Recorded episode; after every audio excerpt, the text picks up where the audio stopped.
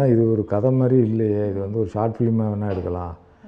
அல்லது ஒரு ஒரு கதையாகவே இல்லை இன்ட்ரெஸ்டிங்காக இல்லையே. பாட்டு இல்லைங்கிறீங்க. இது யாரும் பெரிய நடிகர்கள் இல்லைங்கிறீங்க. கதையும் ஒரு ஒன்றும் பெரிய ட்விஸ்ட் இல்லை ஒன்றுமே இல்லையேன்னு சொல்லி யாருமே ஒத்துக்கல. நான் ஒரு அஞ்சு ஆறு ப்ரொடியூசரை பார்த்தேன் எனக்கு தெரியுது எந்த ஃபெஸ்டிவலுக்கு அனுப்பலாம். இது எந்த அளவுக்கு ரீச் இருக்குங்கிறது எனக்கு நான் மனசில் ஒரு விஷயம் வச்சுருக்கேன். அப்போ நான் சொன்னேன் இல்லை சார் இது வேணாம். நீங்கள் பண்ண வேணாம். நீங்கள் விட்டுருங்க. அப்படின்னு சொல்லிட்டேன். நான் ஒர்க் பண்ண ஒரு ஷார்ட் ஃபிலிம் வந்து சங்கர் சார் பார்க்குறாரு. பார்த்துட்டு இவர் உங்களுக்கு கரெக்டாக இருக்கும் பாலாஜின்னு அவர் சொல்லியிருக்காரு. சொன்னோன்னே பாலாஜி சார் வந்து என்னை செலக்ட் பண்ணுறாரு செலக்ட் பண்ணி அந்த படம் நாங்கள் பண்ணுறோம் போகிறோம் போகும்போது அங்கே வந்து பெஸ்ட் ஃபிலிம்னு ஒரு அவார்டு இருக்குது ஒரே ஒரு அவார்டு தான் இருக்குது லிஸ்ட்டு பார்த்தா பெரிய பெரிய டேரக்டர்ஸ்லாம் உள்ளே இருக்காங்க. சரி வருதுன்னு சொல்லிட்டு நாங்கள் போகிறோம் கடைசியில் பெஸ்ட் ஃபிலிம் அவார்டு வாங்குச்சு அந்த படம்.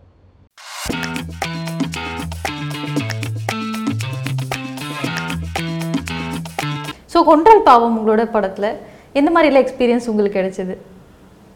ஆக்சுவலி என்னென்னா சில நேரங்களில் சில படங்கள் நம்மளை தேடி வரும். நம்ம நம்ம நம்ம தேடி போக வேண்டியதில்லை. சில எனக்கு யாருன்னே தெரியாது. திடீர்னு ரெண்டு பேரும் இங்கே ஆஃபீஸ் வந்தாங்க. வந்து சார் இந்த மாதிரி ஒரு படம் பண்ணணும் அப்படின்னு சொல்லி சொன்னாங்க. இந்த மாதிரி ஒரு ஏற்கனவே கன்னடத்தில் வந்து ஒரு படம். நான் படம் பார்த்ததில்ல. நான் கேள்விப்பட்டிருக்கேன். அந்த படத்தை சார் தமிழில் ரீமேக் பண்ணுறாங்க தயால் பத்மநாபன் சார் தான் டைரக்டர் அவர் ஒரு பிளேலேருந்து இன்ஸ்பயர் ஆகி இதை பண்ணுறாரு அப்படின்னா சரி நான் பார்க்குறேங்க படம் பார்த்துட்டு நான் சொல்கிறேன் ஏன்னா எனக்கு கன்னட படம் அப்படின்னா கன்னட படத்துக்கு மேலே நல்ல படங்கள் வந்திருக்கு. இருந்தாலும் கமர்ஷியலாக பண்ணுங்கிறாங்களே இது என்ன மாதிரி படங்கிறதுக்காக படம் பார்த்துலான்னு படம் பார்த்தேன். எனக்கு நல்லா இருந்தது. படம் பிடிச்சிருந்துச்சு. அப்புறம் அவங்க என்ன சொன்னாங்கன்னா பதினஞ்சு நாள் தான் அந்த படம் ஷூட்டிங்னாங்க அது எனக்கு இன்ட்ரெஸ்டிங்காக இருந்துச்சு.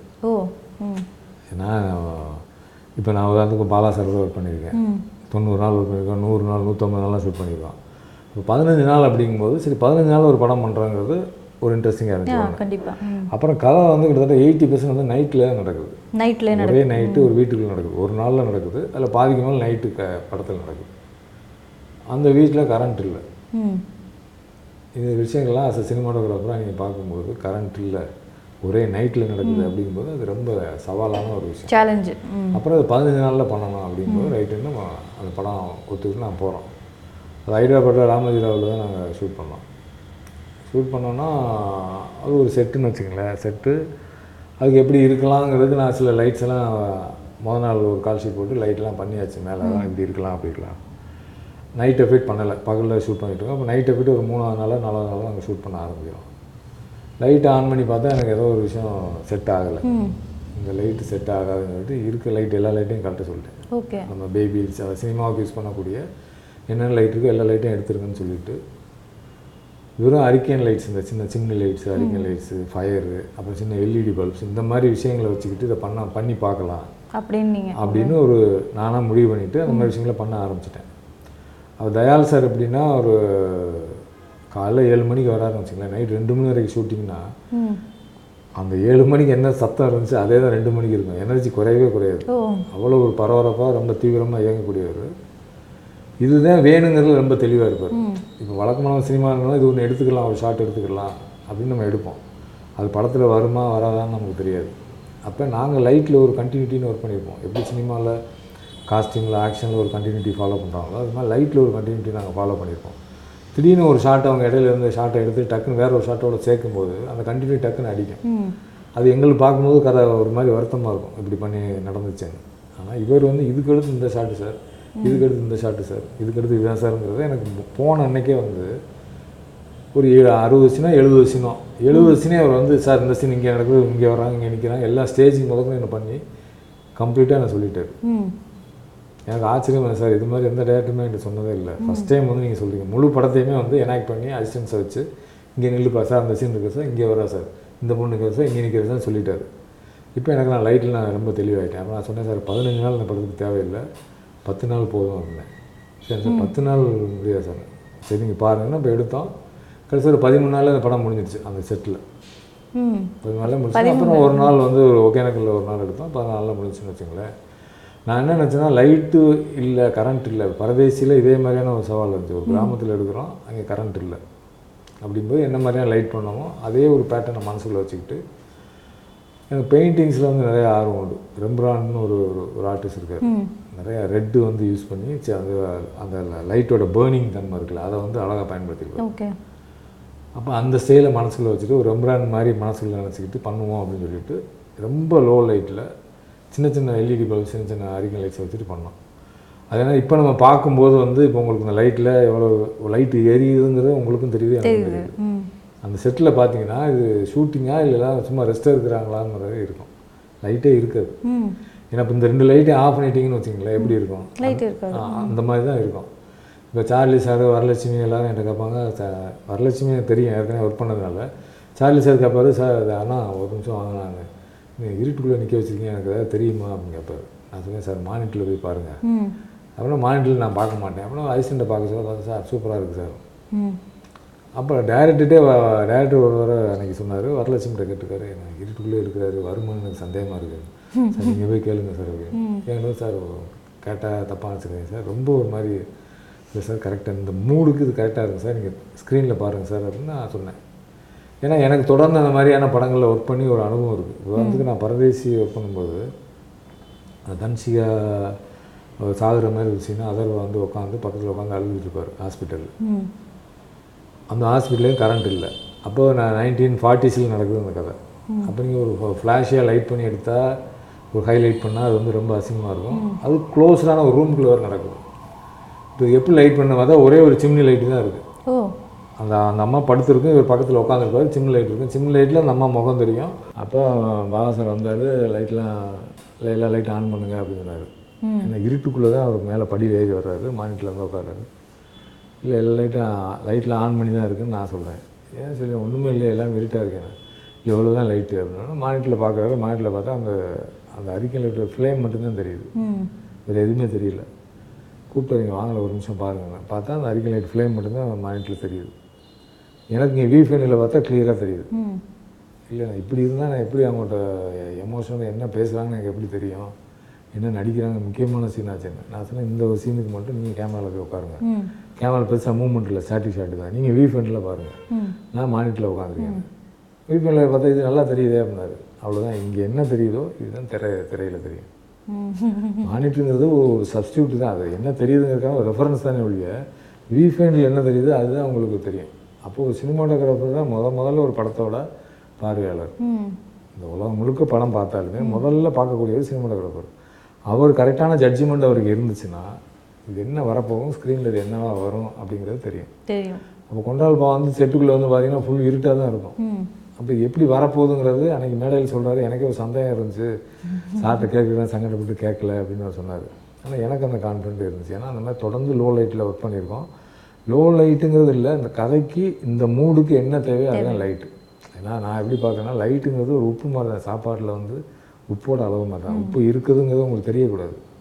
அது மாதிரி லைட் இருக்குங்கிறது உங்களுக்கு தெரியாமல் இருந்தாலே பெர்ஃபார்ம் பண்ணுறவங்களுக்கு அது ஈஸியாக இருக்கும். சுற்றி முழுக்க லைட்டை போட்டுட்டு நீங்கள் பண்ணுறதுங்கிறது கஷ்டம். இப்போ நாங்கள் டூ லைட்னு படம் பண்ணோம் அதுலேயும் ஒன்றும் லைட்டே இல்லை. ஏன்னா சின்ன பையனை வச்சு நாங்கள் வேலை வாங்குறோம். இப்படி சுற்றி இப்படி லைட்லாம் போட்டு ஆக்ஷன் சொன்னால் அவங்களுக்கு நடிப்பே வராது. அப்போ சும்மா ஆனால் வீட்டுக்குள்ளே இருக்கிற மாதிரி எல்லா லைட்டையும் ஆஃப் பண்ணிட்டு இயல்பாக இருக்கிற மாதிரி இருந்துச்சுன்னு வச்சுங்களேன் ரொம்ப ரொம்ப ரியலிஸ்டிக்காக இருக்கும். ஸோ லைட்டு வந்து ரியலிஸ்டிக்காக ஒரு படத்தை அப்ரோச் பண்ணும்போது லைட்டு வந்து முக்கியமான ஒரு வேலையை பண்ணோம். அதுதான் அந்த கொண்டால் பாம்பில் பண்ணி பார்த்தோம் அதுதான் இந்த- இந்த படத்தில் பண்ணியிருக்கீங்க. ஸோ அந்த மாதிரி உங்களுக்கு பிடிச்ச ஃப்ரேம் எனக்கு இந்த ஜான்ரால இந்த மாதிரி ஃப்ரேம் எனக்கு ரொம்ப பிடிக்கும். ரொம்ப இன்ட்ரெஸ்டோட நான் பண்ணுவேன் அப்படின்னா உங்களுக்கு பர்சனலாக ரொம்ப பிடிச்ச. நான் வந்து என்ன இப்போ நீங்கள் பார்த்தீங்கன்னா இந்த படம் இப்போ பரதேசி வந்து ரியலிஸ்டிக்கான ஒரு படம்.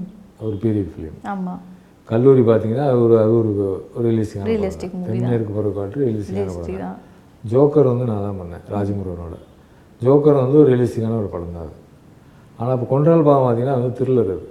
இது எல்லாமே லைஃப் ஸ்டோரிஸ் மாதிரி வரும். இது வந்து த்ரில்லர் சம்மந்தம் இல்லாத ஒரு ஒரு த்ரில்லர் அது.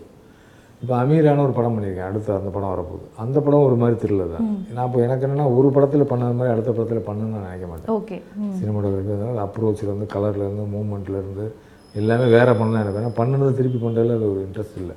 அதெல்லாம் ரொம்ப செலக்டிவாக அந்த கதை நமக்கு பிடிச்சிருக்கு. இது நம்ம ஏதாவது பண்ண முடியும் அப்படின்னா மட்டும்தான் நான் பண்ணுவேன். இப்போ ஜோக்கர் படம் நீங்கள் பார்த்தீங்கன்னா ஜோக்கர் வந்து ஒரு முருகன் கதை சொன்னார். கதை சொல்லும்போது எனக்கு ஒரு படம் கேட்டுக்கிட்டே இருக்கணும் ஒரு இடம் வந்து ஆஹா அப்படின்னு தோணும். அப்படின்னா ஒரு பிரச்சாரம் பண்ணுறதுக்கு ஒரு லாரியில் கூட்டிகிட்டு போகிறாங்க எல்லாரையும். அவங்களுக்கு வந்து ஒரு குவாட்டரும் பிரியாணி பாட்டிலும் கொடுப்பாங்க. பிரியாணி பாட்டிலும் கொடுப்பாங்க. அந்த லாரியில் போவாங்க. சார் ஈவினிங் கூட்டிகிட்டு போய் ஒரு பத்து மணிக்கு கொண்டு போய் சேர்ப்பாங்க சார். எனக்கு வந்து இருந்துச்சுன்னா அவர் கதையாக சொல்லிட்டாரு. ஈவினிங்கில் லாரியில் அடைச்சி கூட்டி போகிறாங்க ரோட்டில் கூட்டி போனால் என்ன லைட் இருக்கும்? ஒன்றுமே இருக்காது. ஆனால் அதில் முக்கியமான சீன் நடக்குது. இந்த பொண்ணு வந்து அந்த அவரை பார்க்குறா அவர் வந்து இந்த பொண்ணை பார்க்குறாரு ரெண்டு பேத்துக்கு மேலே லவ் டெவலப் ஆகிற ஒரு ஒரு இடமா அது இருக்குது ஒரு பாட்டும் ஒரு பிட் அந்த படத்தில் வர்றதுக்கான வாய்ப்பும் இருக்குது ஸோ இப்போ என்ன செய்யுங்க இப்போ இதுதான் சேலஞ்சு இப்போ நீங்கள் லாரியில் போகிறாங்க லைட் இருக்காது. லைட் என்ன லைட் இருக்கும்? நீங்கள் மேலே ஸ்ட்ரீட் லைட் ஏதாவது இருந்துச்சுன்னா கிராஸ் ஆகும்போது லைட் எப்படி லைட் பாஸ் ஆகி போகும். அவ்வளோதான் இருக்கும். வேறு என்னவா இருக்கும்? பின்னாடி நாங்கள் என்ன செய்யணும் ஒரு ஒரு இனோவா காரில் வந்து பின்னாடி நல்ல ஹை பீமை போட்டு பின்னாடி லைட் வச்சு அப்படியே பின்னாடி ஃபாலோ பண்ணிட்டு வர சொன்னோம். அப்போ இந்த லைட்டு மேலே ஒரு லைட்டை வச்சுக்கிட்டோம் அப்போ பார்க்கும்போது என்ன இருக்கணும் இது ரியலிஸ்டிக்காக இருக்கும். அழகாகவும் இருக்கும். அப்போ இந்த மாதிரியான ஏதோ ஒரு விஷயம் நம்மளை ஈர்க்கணும். அப்படி பண்ணும்போது தான் நான் பண்ணிட்டேன் ஜானர் இந்த மாதிரி ஜானர் தான் நம்ம பண்ணணும் அப்படின்னு இல்லை. என்ன ஜானர் வேணாலும் பண்ணலாம். ஃபோட்டோகிராஃபி ஸ்கோப் இருக்கக்கூடிய இன்ட்ரெஸ்டிங்காக இருக்கக்கூடிய ஒரு கதை அப்படின்னா என்ன கதை வேணாலும் பண்ணலாம். என்ன கதை வேணாலும் அதே மாதிரி உங்கள் ஃப்ரேமில் நான் இந்த ஆக்டர்ஸை வச்சு நான் வந்து ஃப்ரேம் டிசைன் பண்ணணும். உங்களுக்கு பிடிச்சிருக்கும் இல்லையா அவங்களோட ஆக்டிங் ஸ்கில்லோ இல்லை இவங்கள நம்ம ஃப்ரேமில் இந்த மாதிரி இடத்துல வச்சு எடுத்தால் நல்லாயிருக்கும். மாதிரி ஒரு ஆக்டர் இல்லை ஆக்ட்ரஸ்னா நான் எப்படி பார்ப்பேன்னா அது சினிமாட்டோகிராஃபர் வந்து எவ்வளோ பெரிய ஆக்டர்ஸாக இருந்தாலுமே நம்ம கூட பெரிய ஆக்டர்ஸோட நம்ம ஒர்க் பண்ணுங்கிறது நமக்கு விருப்பம் இருக்கும். இருக்கும். ஏன்னா அதோட எக்ஸ்போசர் வேறு அதோட தன்மைங்கிறது வேறு. ஆனால் கேமராவுக்கு வந்து அது பெரிய ஆக்டரா சின்ன ஆக்டரான்னு தெரியாது. தெரியாது. அது ஒரு இமேஜ் இப்போ நீங்கள் பேசியிருக்கீங்க நான் பேசிட்டு இருக்கேன்னா கேமராவுக்கு வந்து ஒரு இமேஜ் லைட் எங்கே போடுதோ ரெக்கார்ட் பண்ணும் லைட் இல்லைன்னா ரெக்கார்ட் பண்ணாது. அப்போ நான் எப்படி பார்ப்பேன்னா அந்த ஃப்ரேமுக்குள்ளே ஒரு கதை சொல்லும்போது அந்த கதைக்கான விஷயத்த இந்த லைட்டும் இந்த ஃப்ரேமும் சொல்லுதா அப்படின்னு தான் பார்ப்பேன். அப்படி தான் பார்ப்பீங்க. அப்படி தான் பார்த்தேன் அப்போ பெரிய ஆர்டிஸ்ட் உள்ளே இருந்தால் சந்தோஷம். அதுக்காக சின்ன ஆர்டிஸ்ட் இருக்காங்கிறதுக்கு அவங்களுக்காக நம்ம லைட் எப்படி பண்ணணும் அப்படி பண்ணணும் கிடையாது. அவங்களுக்கு என்ன பண்ண போகிறோமோ அதே தான் பண்ணுவோம். ஏன்னா கதை தான் நமக்கு முக்கியம். கதை தான் நம்ம திரைக்கதை தான் நம்ம டைரக்ட் பண்ணுவோம். என்ன கதையை நம்ம சூஸ் பண்ணுறோமோ அந்த கதை தான் நீ இந்த மாதிரி ஃபோட்டோகிராஃபி பண்ண இந்த மாதிரி டைரக்ட் பண்ண டேரக்டர் டைரக்ட் பண்ணுது. கேமராமேன் டைரக்ட் பண்ணுது எடிட்டரை கை டைரக்ட் பண்ணுது. அப்போ ஸ்கிரிப்ட் தான் டைரக்ட் பண்ணும்போது உள்ளுக்குள்ளே எவ்வளோ பெரிய நடிகர்கள் பெரிய நடிகர்கள் வர வர அமிதாப் பச்சன் இருக்காரு இல்லை இங்கே இருக்கிற சூப்பர் ஸ்டார்ஸ் இருக்காங்க நமக்கு சந்தோஷம் தான். அதில் சந்தோஷம் இல்லாமல் இல்லை. ஆனால் இவர் இருந்தால் தான் நம்ம அதை இப்படி எடுக்க முடியும் அப்படிங்கிறது இல்லை. அந்த கதை என்ன டைரக்ட் பண்ணுதோ அதுதான் ஃப்ரேம் அதான் பண்ணுவீங்க. அந்த வகையில் ஸ்க்ரீனில் பார்த்து உங்களுக்கு ரொம்ப பிடிச்ச ஃப்ரேம் இல்லை ஒரு ஆக்டிங் சீனோ இல்லை ஒரு சினிமாட்டிக் சீனோ இல்லை த்ரில்லர் சீனோ இல்லை ஏதோ ஒன்று ஆ என்ன சொல்லுவீங்க நான் பண்ண படத்தில் கேட்குறீங்களா இப்போ ஜென்ரலாக கேட்குறேன் அது நிறையா இருக்குது ஏதோ ஒன்று ரீசெண்டாக நீங்கள் பார்த்து சூப்பராக எடுத்திருக்காங்களே நல்லா பண்ணியிருக்காங்க அப்படின்னு. தமிழில் கேட்குறீங்களா ஏன்னா எனக்கு நிறைய படம் தமிழ்லேயே சொல்லுங்கள் தமிழில் இருக்குது நிறைய வெளிநாட்டு படங்கள் நிறையா இருக்குது இப்போ தமிழில் நீங்கள் எடுத்துக்கிட்டீங்க இப்போ உதாரணத்துக்கு மகாநதி எடுத்துக்கிட்டீங்கன்னு வச்சுங்களேன். மகாநதி. மகாநதி எடுத்துக்கிட்டிங்கன்னா அந்த பாட்டு வந்து ஸ்ரீரங்கநாதர் பாட்டு ஒரு பாட்டு வரும். அந்த பாட்டில் வந்து ஒரு ட்ராலி மூமெண்ட் இருக்கும். அது ஒரு மியூசிக் இருக்கும்.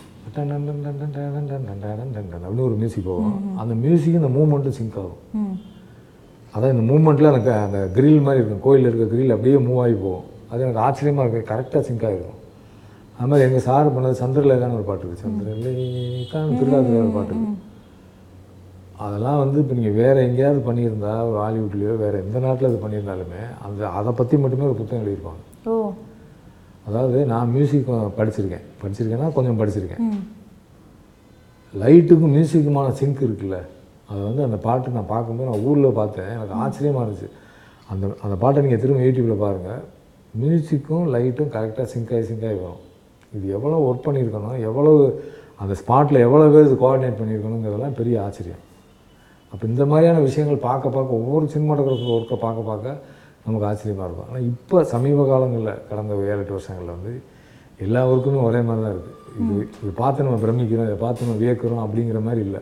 ஏன்னா டிஜிட்டல் வந்தோன்னே எல்லாமே அழகாக இருக்காங்க எல்லாமே ஒரு மோல்டாக இருக்குது இதுவாக இருக்குது நம்மளை அப்படியே கேப்சர் பண்ணக்கூடிய ஒரு ஒரு விஷயம் அப்படிங்கிறது அந்த கதைக்குள்ளேயும் நடக்க மாட்டேங்குது ஃப்ரேம்லேயும் நடக்க மாட்டேங்குது. நடக்க மாட்டேங்குது. ஸோ அது ஒரு காரணமா நீங்க அடுத்து வந்து டைரக்ஷனில் வராத காரணம் ஏதாவது அது காரணங்கள் அப்படி இல்லை. நம்ம கதை சொல்லணும்னு நினைக்கிறோம். ஒரு டைரக்ட் பண்ணுறோம் அவ்வளோதான் நீங்கள் சொல்கிற இன்ஸ்பயர் ஆகி இப்போ சினிமாவோட பார்க்குறீங்க உங்களுக்கு இன்ஸ்பயரிங்காக இருக்குது அப்படின்னு சொல்கிறது இருக்குல்ல அந்த மாஸ்டரோட காலம்லாம் முடிஞ்சிருச்சு முடிஞ்சிருச்சுன்றீங்க. நான் நினைக்கிறேன். இப்போ வந்து எல்லாருமே வந்து ஒரு விஷயம் பண்ணுறோம் நான் உள்ளிட்டு சொல்கிறேன் ஒரு விஷயம் பண்ணுறேன் வெளியே ஒரு பெரிய மாஸ்டர் ஒர்க்குன்னு சொல்கிறது மாதிரி நமக்கு தோண மாட்டேங்குது. ஏன்னா மாஸ்டர்ஸ் ஒர்க்கெல்லாம் பண்ணிட்டாங்க. இங்கே பழைய பிளாக் அண்ட் ஒயிட்லாம் பார்த்தீங்கன்னா ஒரு ஸ்ரீதர் சார் படங்கள்லாம் இருக்குது இந்த நெஞ்சு இருக்கு நெஞ்சில் ஒரு ஆலயம்னு ஒரு படம். அந்த படத்தில் வந்து ஒரு ஷாட் இருக்கும். இப்போவும் சொல்லிகிட்டே இருப்பாங்க சினிமாகிராஃபர்ஸ் வந்து. அப்போ வந்து two C கேமராங்கிறது two C K two C camera Mitchell கேமரான்னு ஒரு கேமரா இருக்குது இவ்வளவு வெயிட்டு கிட்டத்தட்ட ஒரு இருபத்தஞ்சு கிலோ இருக்கும். அந்த வெயிட்டில் வந்து இப்போ நாங்கள் வந்து பாருங்க பரதேசியில் வந்து நீங்கள் ஃபஸ்ட்டு ஷாட் பார்த்தீங்கன்னா கிட்டத்தட்ட த்ரீ அண்ட் ஹாஃப் மினிட்ஸ் வந்து ஒரு சிங்கிள் ஷாட் அப்படியே போகும். கிரெயினில் கேமரா இருக்கும் ஸ்டெடி கேம் இருக்கும். கிரெயின்லேருந்து அப்படியே கீழே இறங்குவோம்.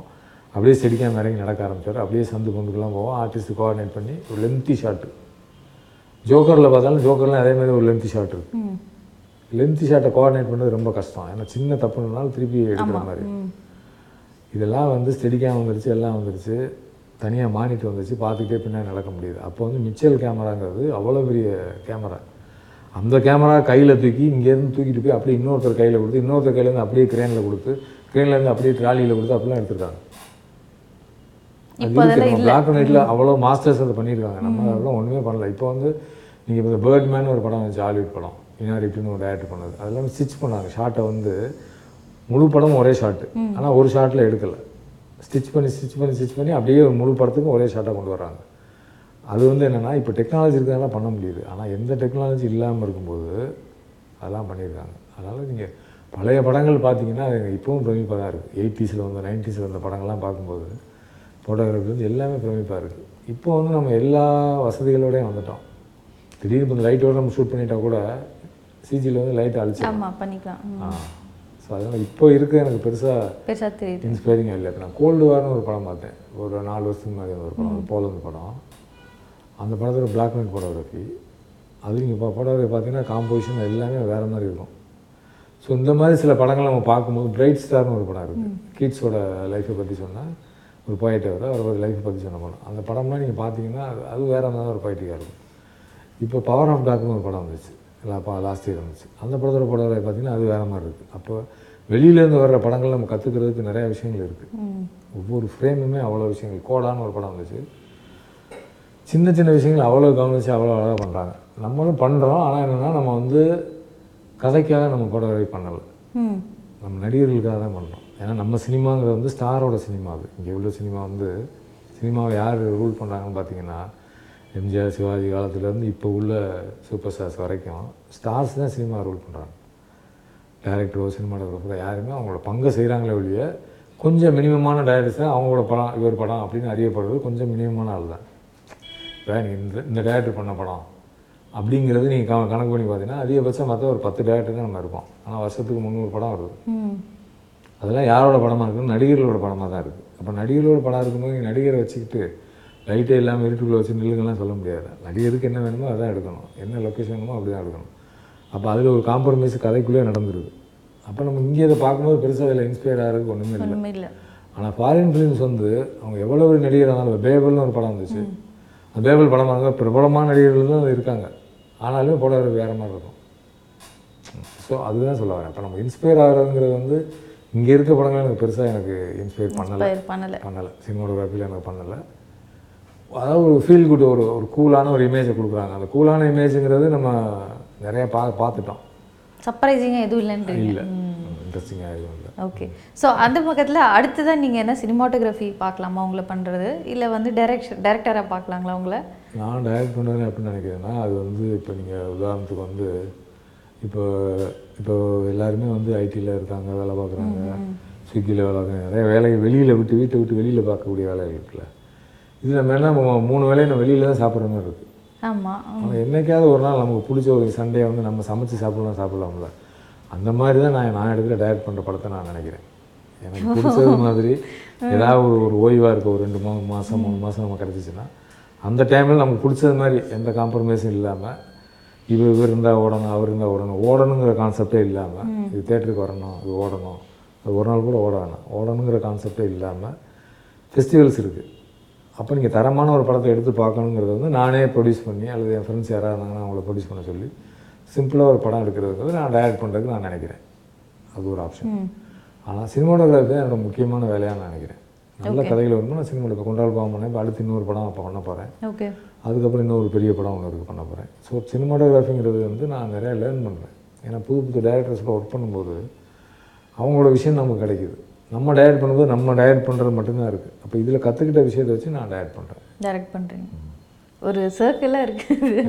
ஓகே ஸோ நிறைய விஷயங்கள் சொன்னீங்க சார் நீங்கள் சின்ன சின்ன நுவான்சஸ் எல்லாம் பார்த்து ஹாலிவுட் மூவிஸாக இருக்கட்டும் இங்கே இருக்கிற மூவிஸாக இருக்கட்டும் நிறைய சொன்னீங்க. ஸோ யங்ஸ்டர்ஸ் எல்லாம் the look up to you so young cinematography குள்ளே வரணும்னு நினைக்கிறவங்க அதை பற்றி படிக்கிறாங்க படிச்சுட்டு வரணும்னு நினைக்கிறவங்க இல்லை ஆல்ரெடி இருக்கிறவங்களுக்கு ஒரு டிப் சொல்லணும் ஒரு அட்வைஸ் சொல்லணும் அப்படின்னா உங்கள் எக்ஸ்பீரியன்ஸ்லனா நீங்கள் என்ன சொல்லுவீங்க? ஆனால் இப்போ இருக்க காலத்தில் நான் என்ன நினைக்கிறேன் அட்வைஸ் வந்து அவங்ககிட்ட தான் நான் கேட்கணும்னு நினைக்கிறேன். ஏன்னா அட்வான்ஸ்டுங்கிறது இருக்குல்ல. நீங்கள் என்னதான் புத்தகத்தில் படித்தாலும் என்னதான் இருந்தாலும் லைஃப்ல இருந்து பசங்க வரும்போது அவங்களோட தாட்டு அவங்களோட நோக்கம் வந்து வேறையாக இருக்குது இப்போ சினிமா எடுத்துக்கிட்டாலே பத்து வருஷத்துக்கு முன்னாடி யாரெல்லாம் டேரக்டர்ஸாக இருந்தாங்க இப்போ யாரெல்லாம் டேரக்டர்ஸாக இருக்காங்க நீங்கள் பார்த்தீங்கன்னா சினிமாவோட முகமே மாறிடுச்சு.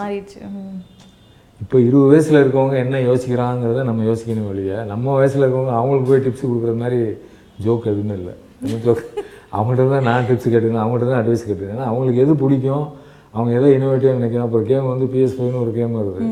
பிஎஸ் ஃபோர் வந்து பிஎஸ் ஃபைவ் வந்துச்சு. அந்த கேமில் என்ன இருக்குன்னு பார்க்கும்போது ஆச்சரியமாக இருக்குது அதுலேருந்தே நம்ம கற்றுக்கிற முடியுமே ஒழிய நம்ம போய் இதை நீங்கள் செய்யுங்க உங்களுக்கு டிப்ஸ் கொடுக்குறேங்கன்னா பார்க்குறவங்க சிரிப்பாங்க. சிரிப்பாங்க. அந்த அளவுக்கு வந்து அவங்க அவங்க நம்மளோட அட்வான்ஸ்டாக ஆ அவங்ககிட்ட இருந்தால் நம்ம கற்றுக்க வேண்டியிருக்கு இப்போ ஒரு ஒரு அஞ்சு வயசு பையன் வந்து செல்ஃபோனை ஹேண்டில் பண்ணுற மாதிரி நம்ம பண்ண முடியாது. பண்ண முடியாது. கண்டிப்பாக ஸோ டெக்னாலஜிங்கிறது நமக்கு வந்து ஒரு மெயில் அனுப்ப தெரியுது ஒரு வாட்ஸ்அப்பில் வாய்ஸ் மெசேஜ் அனுப்ப தெரியுது இல்லை ஒரு ஃபோட்டோ ஏதோ கலெக்ட் பண்ணுறது அவ்வளோதான் வந்து பண்ண முடியாது அப்படியே அது இருக்கக்கூடிய அட்வான்ஸ்டான பல விஷயங்கள் வந்து ஏன்னா யங்ஸ்டர்ஸ் அதில் எக்ஸ்போஸ் அதிகமாக இருக்குது அது கூட சேர்ந்து வளர்றாங்க.